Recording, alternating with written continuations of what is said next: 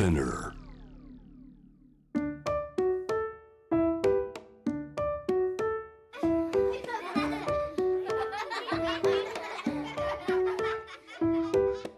みんなで聞こう。描いてみよう。お絵かき昔話。Powered by J-Wave さあ今から聞こえてくるのは絵がない絵本の昔話。絵はないけれどたくさんの出来事が起こる不思議な絵本。一体何が起こっているのかな？みんなにはそう君にはきっと見えてくるはず。何かが見えたらペンやクレヨンマジック絵の具などを使って何でもいいから紙に書いてみよう。タブレットスマホでもいいよ。上手じゃなくても大丈夫。みんなで一緒に絵本を作ってしまおう。今回のお話は日本の昔話桃太郎の第1話。ナビゲーターは僕ジョン・カビラです。準備はいいかな？それでは絵本をめくるね。桃太郎。文なんだかんだむかしむかしあるところにおじいさんとおばあさんがおりました。おじいさんは山へ芝刈りに。おばあさんは川へ洗濯に行きました。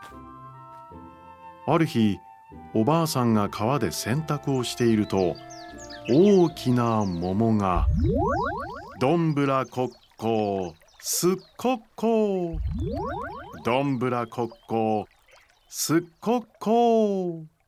と流れてきました。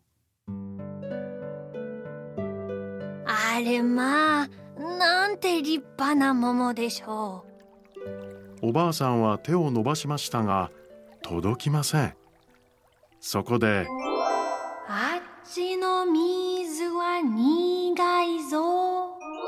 こっちの水は甘いぞ。と歌いました。すると不思議なことに大きな桃はバシャン。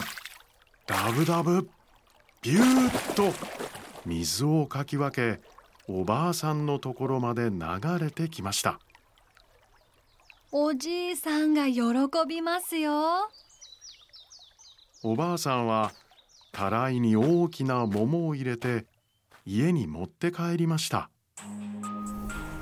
芝刈りから帰ってきたおじいさんは大きな桃を見てもうびっくり。おじいさんさあさあ食べましょう。おじいさんが包丁を振り上げましたすると大きな桃はパカッと二つに割れました。おんぎゃー！おんぎゃ中から元気な男の赤ちゃんが現れました。おじいさんとおばあさんは男の子に桃太郎と名付けました。子供のいないおじいさんとおばあさんは桃太郎を大事に大事に育てました。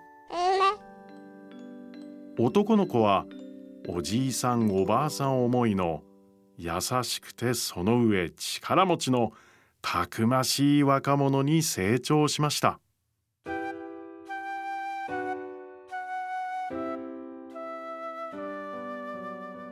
ある日桃太郎は鬼の噂を聞きました。何でも悪い鬼が鬼ヶ島という島に住んでいていろんなところに出かけては宝物を盗んだり人々をいじめたりしているというのです。家に帰ると桃太郎はおじいさんとおばあさんに言いました。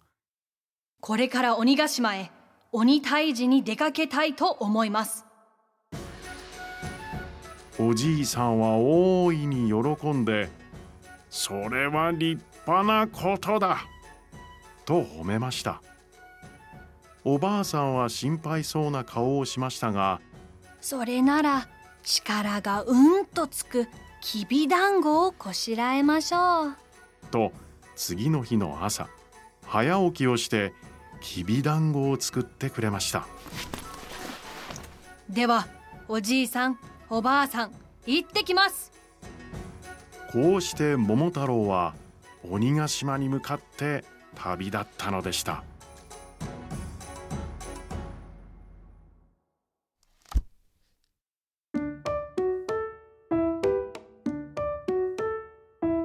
今回のお話は桃太郎第1話でした。おじいさんとおばあさんに大切に育てられた桃太郎は鬼ヶ島に旅立ちました。